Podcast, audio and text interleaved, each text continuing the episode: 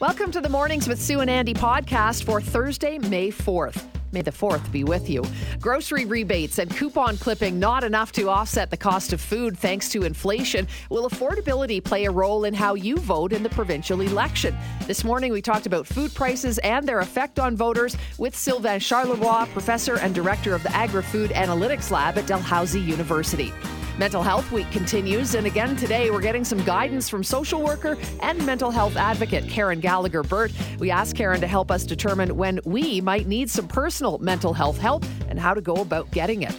And the month of May is all about the Alberta provincial election. It's important to keep an eye on your corporate and personal social media accounts to make sure you are sending the appropriate messaging. When it comes to businesses, how do you deal with a divisive topic like an election? We get expert advice from Ellen Parker, CEO of Parker PR.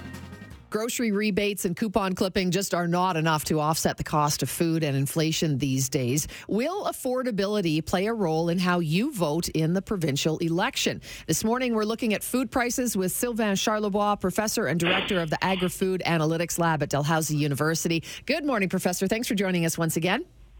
Good morning. Appreciate it. We're seeing inflation start to slow, but as you are experiencing it, does it look like food prices are following suit? Uh, actually, you know, things are looking better uh, than just a few months ago. Uh, if you look at uh, some of the data coming out of StatsCan, I mean, uh, some some of that data still may be scary for some, but uh, they're certainly reassuring uh, to me because uh, on a month-to-month basis, uh, there's less pressure in the system. Although uh, we are expecting uh, food prices to continue to rise, but um, at a much slower pace. And so my guess is that uh, the gap between food inflation and uh, and the general inflation rate will will continue to narrow. So we're not seeing prices go down at this point. I don't think we'll actually see food prices go down ever. Okay. Uh, that, that's the new reality. I do get that question quite a bit, and uh, I'm not sure people actually appreciate what what it, what is actually going on around the world. I mean, Canada still has one of the lowest food inflation rates in the world. In in Europe, they're dealing with inflation rates, uh, food inflation rates of 20 percent. Uh, it's pretty bad out there. Why? Because uh, there's lots of uh, of issues uh, in terms of climate. Uh, Argentina was hit by a drought. The U.S. is currently hit by a drought, which is why beef prices are likely going to go up later this year. But most importantly, uh, the big two ag giants of the world, China and the U.S., are, are going at each other. And uh, when you're seeing what's happening with commodity prices, it's it's not necessarily reassuring. There's lots of lots of uncertainty out there. How is the federal government approaching food inflation? We, we got these so called grocery rebates, but is that really having any kind of an impact for consumers? Well, the grocery rebate is like clapping with one hand. I mean, it's not going to accomplish much. Uh, it's just going to help a few people with cash, but it's not going to fix the problem. Uh, I think the fundamental problem we have in Canada is uh, is that we do have a few companies controlling many verticals, and since we're we are in Calgary, uh, we can talk about uh, the beef sector. The beef sector is controlled by just a couple of packers. That's a problem, uh, and of course, a lot of people point fingers at grocers. I don't know to what extent grocers are responsible for food inflation, generally speaking, because they actually make their money selling prescription drugs and uh, and clothing and and cosmetics. Uh, people have to look at, at, at financial statements. They'll see that uh, it's not with food that Loblaw is making money, and so uh, so but but uh, however, these companies do have a lot of power and and do suffocate processors. And and I know that I'm in Alberta right now. I'm in Calgary right now. I'm I'm meeting nine uh, ag startups today at the University of Calgary, and these companies uh, will will need uh, a shot at the market. But if you have bullies uh, close to retail, uh, preventing some new startups to have access to consumers, that's a problem. That's certainly something that the federal government can can address. Okay, so the feds might be able to work on that. Can the provincial government do something then? As if you, are here in Calgary, let's talk about Alberta. You talked about the beef industry. What could the provincial government do, whether it's the current one we have or perhaps a new one, to address food prices and affordability and allowing more competition? Well, I have to tell you, when I, whenever I come to the University of Calgary and uh, and the Creative Destruction Lab, which is where I am, I'm my scientific mentor for startups here, I, I'm I'm pumped because I see a lot of companies uh, looking at Calgary, Alberta, as a good place to invest in, in agri-tech. Um, you know, for forever, I, I think the Alberta economy was relying on oil and gas and and fascinated with oil and gas, but now more and more people are starting to think beyond oil and gas, and and they do see ag, the ag sector, the agri-food sector as a as a potent place to invest. Uh, just a just one case last year, we were mentoring a company out of Hong Kong. They designed this beautiful packaging uh, for food. You can actually package meat uh, at room temperature for up to two years. Uh, that company out of Hong Kong has now moved to Edmonton. Mm. So you can tell the CDL and some of the things that are going on right now in the province are really attracting more companies, more investors as well. Wow. And that's really what the province needs to do. You know, we've heard the term uh, like a grocery code of conduct before. What does that exactly mean? And, and are you in favor of something like that? I am absolutely. So a few minutes ago, we talked about supply chain bullying and how much power Loblaw uh, and Sobeys uh, have right now. Well, that a code of conduct would prevent uh, supply chain bullying from happening. It would actually discipline the supply chain. It will allow processors that are uh, that are being abused, I guess, uh, to go. They would have a safe place to go to uh, to resolve any disputes with Loblaw Empire and Metro as well, and even Walmart. So I, am very favorable to the with the code of conduct. I think it's needed, uh, but more work needs to be done. If it's not mandatory. I'm not sure Walmart would be willing to pay a fine. That's the thing. Mm-hmm. And so that's where we're at right now. Let's talk uh, about shrinkflation. Now, we've talked about it with you before, but is, is the term shrinkflation yeah. sort of being sensationalized or does it truly exist? No, it exists, absolutely. It's been existing for I think the first case I know of of shrinkflation uh, goes back to the 1980s. This is not new stuff. It's been happening for a long time. The reason why we're talking more about it is because uh, we're now more price sensitive due to inflation. Uh, it is a strategy. Uh, packaging are getting smaller, but they're charging the same price. Uh, it really annoys a lot of people, but it is a strategy. It's not fraud. It's not illegal. My my my only concern with inflation, I have two concerns. One. Uh, I'm not sure Statistics Canada actually uh, measures the impact of shrinkflation on food inflation. They say they do, but we see no evidence of that. Two, sometimes when a product is shrinkflated so much, it becomes a snack, according mm. to the CRA. Now they're back at work today. Now CRA will look at a product differently if it shrinks too much. So for example, if you buy a container of ice cream under 500 milliliters, it goes from a food to a snack, and snacks, guess what? Taxable. Are taxable. Mm.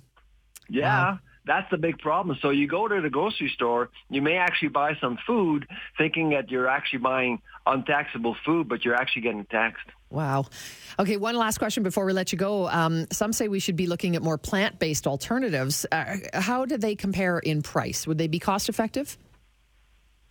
Uh, not yet. We're not there yet. Uh, they're still more expensive, but we're getting close.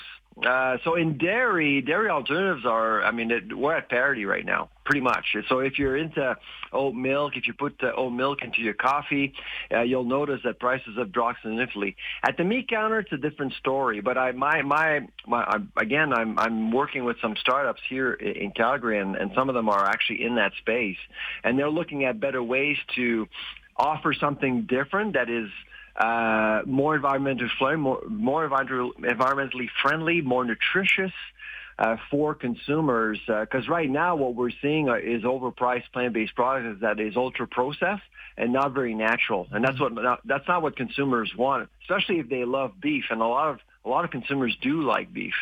Hear, hear to that. Uh, thank you so much for your time this morning. Appreciate it, Sylvain. Uh, all right, take care. Bye-bye. Thank you. Sylvain Charlebois, professor and director of the Agri-Food Analytics Lab at Dalhousie University. Mental Health Week continues. Social worker and mental health advocate Karen Gallagher Burt is back with us this morning. Good morning to you, first off. Good morning. Sue. Thank you for being in live with us again today. Today, I know that, you know, we, we've kind of chatted about which things we should talk about. There are so, so many that we could focus on. But today, we want to talk about when you know you need mental health support, or maybe you don't know you need it? What are of kind of some of the signs and symptoms Yeah. of when we really should start asking for help? So uh, for me, the number one thing is changes in behavior. So that's where it can go either way. If you, we talked yesterday a little bit about, you know, eating too much, not eating, sleeping too much, not sleeping. When you notice some significant changes in your behavior or how you feel, because what tends to happen is you as the individual, it's the feel that changes. The behaviors are what your friends and family notice that behaviors switch. So when you start to see a couple of those things come in, it's always worth doing a check-in with your doctor. Just say, "Hey, this is going, this is going on. Mm-hmm. I just thought I'd come in and ask some questions." Because as you say, you might not see some of the things that other people Yeah. see. But so it's really kind of coming to terms and really being in touch with yourself, then, correct? Being in touch with yourself and being ha- having open conversations with those you trust close enough.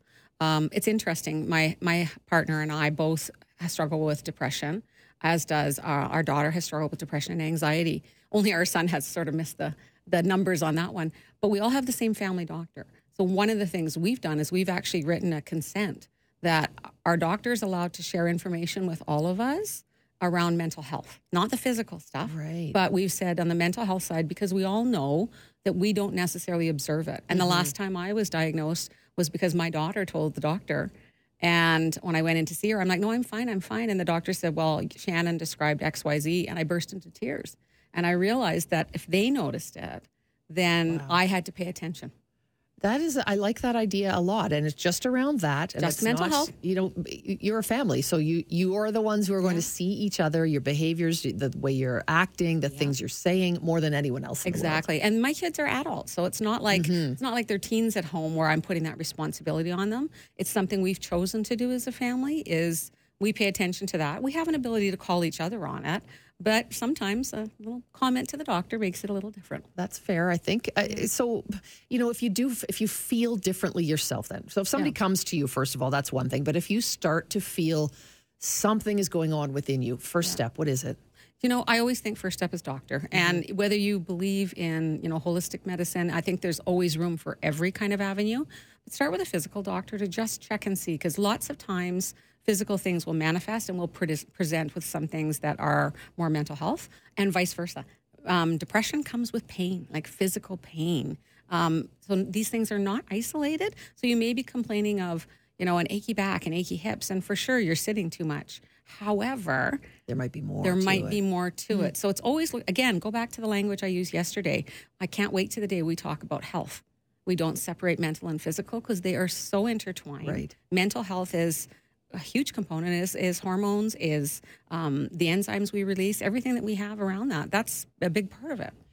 Do you think having things like Mental Health Week is it is it helpful? Is it is it helping us have the conversation more as you and I and Andy are doing, and, and hopefully people who are listening to us chat, maybe having the conversation at home? I can only think it helps. Um, I think the next stage of this is being able to talk openly about suicide.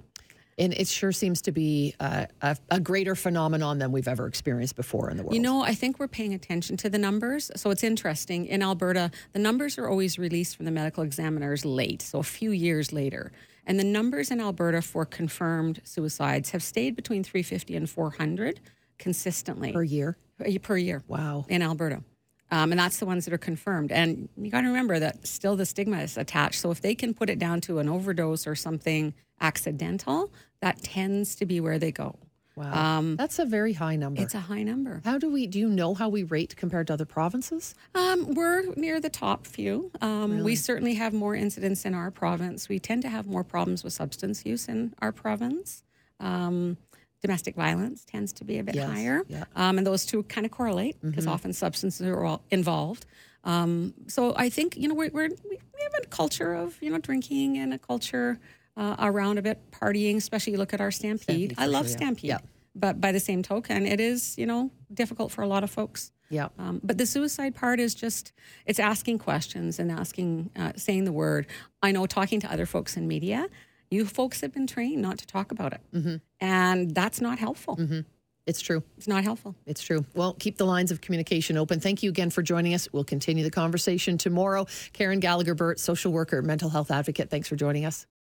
May, I guess we could call it election month for provincial politics, and a good reminder to keep an eye on your corporate and personal social media accounts when it comes to an election. Ellen Parker, CEO of Parker PR, is back with us this morning to talk about some tips and tricks to engage appropriately on social media accounts during times like this. Hi, Ellen. Thanks for joining us. Good morning, Sue. Thanks so much for having me. Okay, so why is it so important to talk about our, our social media when it comes to an election? Yeah, great, great question. So the main accounts we need to be mindful of, the platforms that allow for the most opportunity for dialogue and opinion sharing are Instagram, Facebook, Twitter, LinkedIn, and even TikTok. So these are the platforms that can, you know, actually get a little bit out of control and toxic if we're not mindful and monitoring and, you know, have a plan for them. And often I, I say saying nothing can be very effective yeah, at because, times. Because, it, I mean, really, should there be a mix of business and politics? Because I feel like not. Totally. I, I would say you should stick to your business goals when you are on social media and in the social media arena. Arena, we don't want to alienate anybody. So what I'm going to say is tell the folks in your business who are in charge of your social accounts to, you know, keep an arm's length from the corporate account if they want to be personal on their own accounts. Many people want to be personal on their own accounts and, you know, our employees have the right to express their own thoughts and opinions and should be encouraged to do this. But I would say don't have them tag your business or hashtag your business name. Encourage them to be separate if they have a different message from your business.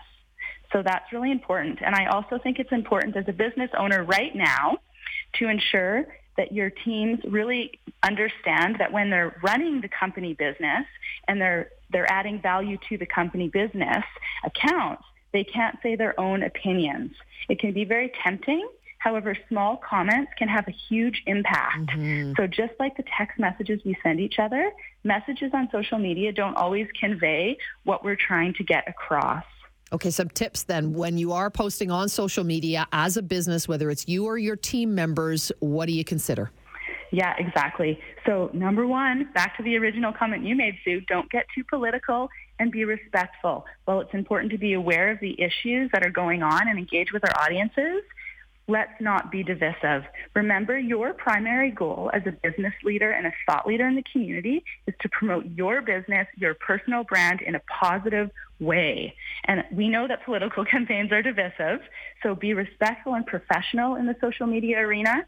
Avoid personal attacks. I know this seems like a no-brainer, but avoid name calling.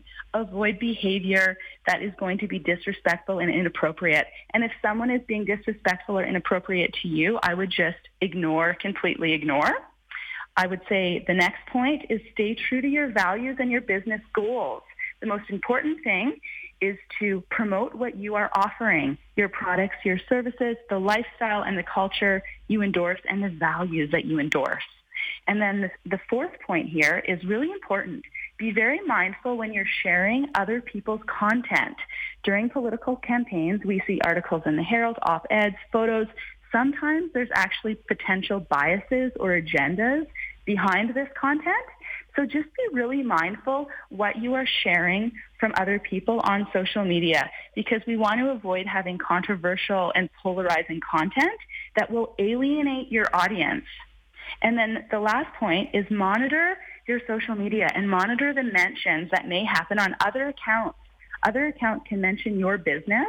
So just be kind of on the ball monitoring this during this time. Make sure that you're um, monitoring your own feed as well as, like I mentioned, what other people say, are saying about you funny. I was writing it down as as you were saying it. It's easy to alienate people who could become your customer, and exactly. and you know a quick comment, anything like that, that really is out of the realm of what you do, can turn turn off a whole lot of people, and it's not worth it, is it? It is absolutely not worth it. It's an emotional time. So you know, to summarize, like avoid the controversial subjects that alienate your followers it's not worth it. Positivity can take you such a long way, mm-hmm. especially now. And ultimately, it's important to maintain our integrity as business leaders and influential leaders. So do not compromise your values or your principles for the sake of emotion, having the last word, proving a point, being right. Instead, I, I think let's focus on building long-term relationships with audiences based on trust and the brand's reliability. Because to your point, you know, we're a community. We run into each other at the farmers market. We care about each other. We all have a world behind us that we don't, you know, each of us don't know about. So we don't know what our personal interests in politics may be for specific reasons. So just stay true to your business goals ultimately. Remember good old, the good old good old days, Ellen, where we kept politics and religion, et cetera, out of our everyday conversation. We should probably think about that when we're posting on social media, right? Definitely while we're posting on social media. It's just, it's an unknown territory. It's like you said, we can alienate people. Um, we don't want to put ourselves in a position where we have to start defending ourselves because that's going to distract from what we're supposed to be doing. Um, you know, bringing good news, bringing good products, bringing good services into the community. So let's continue to do that. And especially during this time, it's a hot month know, the May month. the hot month right now, so stay neutral. Stay, stay neutral. Calm. Yeah, maybe you know you get some new business out of it by avoiding uh, the the the hot issues that are out there, right? Mm-hmm, absolutely. And people at this time, more than ever, business people and people in the community need to understand that they can still there's still positive things happening and the businesses are doing great work in the community and there's so many good news stories to share. So let's put our energy into sharing those good news stories, those good product stories, the things that, you know, keep us excited and motivated. That's the purpose of social media. Love it. Thank you, Ellen. Have a great day. Appreciate it. Thanks so much, Sue. You too. Talk soon. Ellen Parker, CEO and owner of Parker PR. You can go online at parkerpr.ca.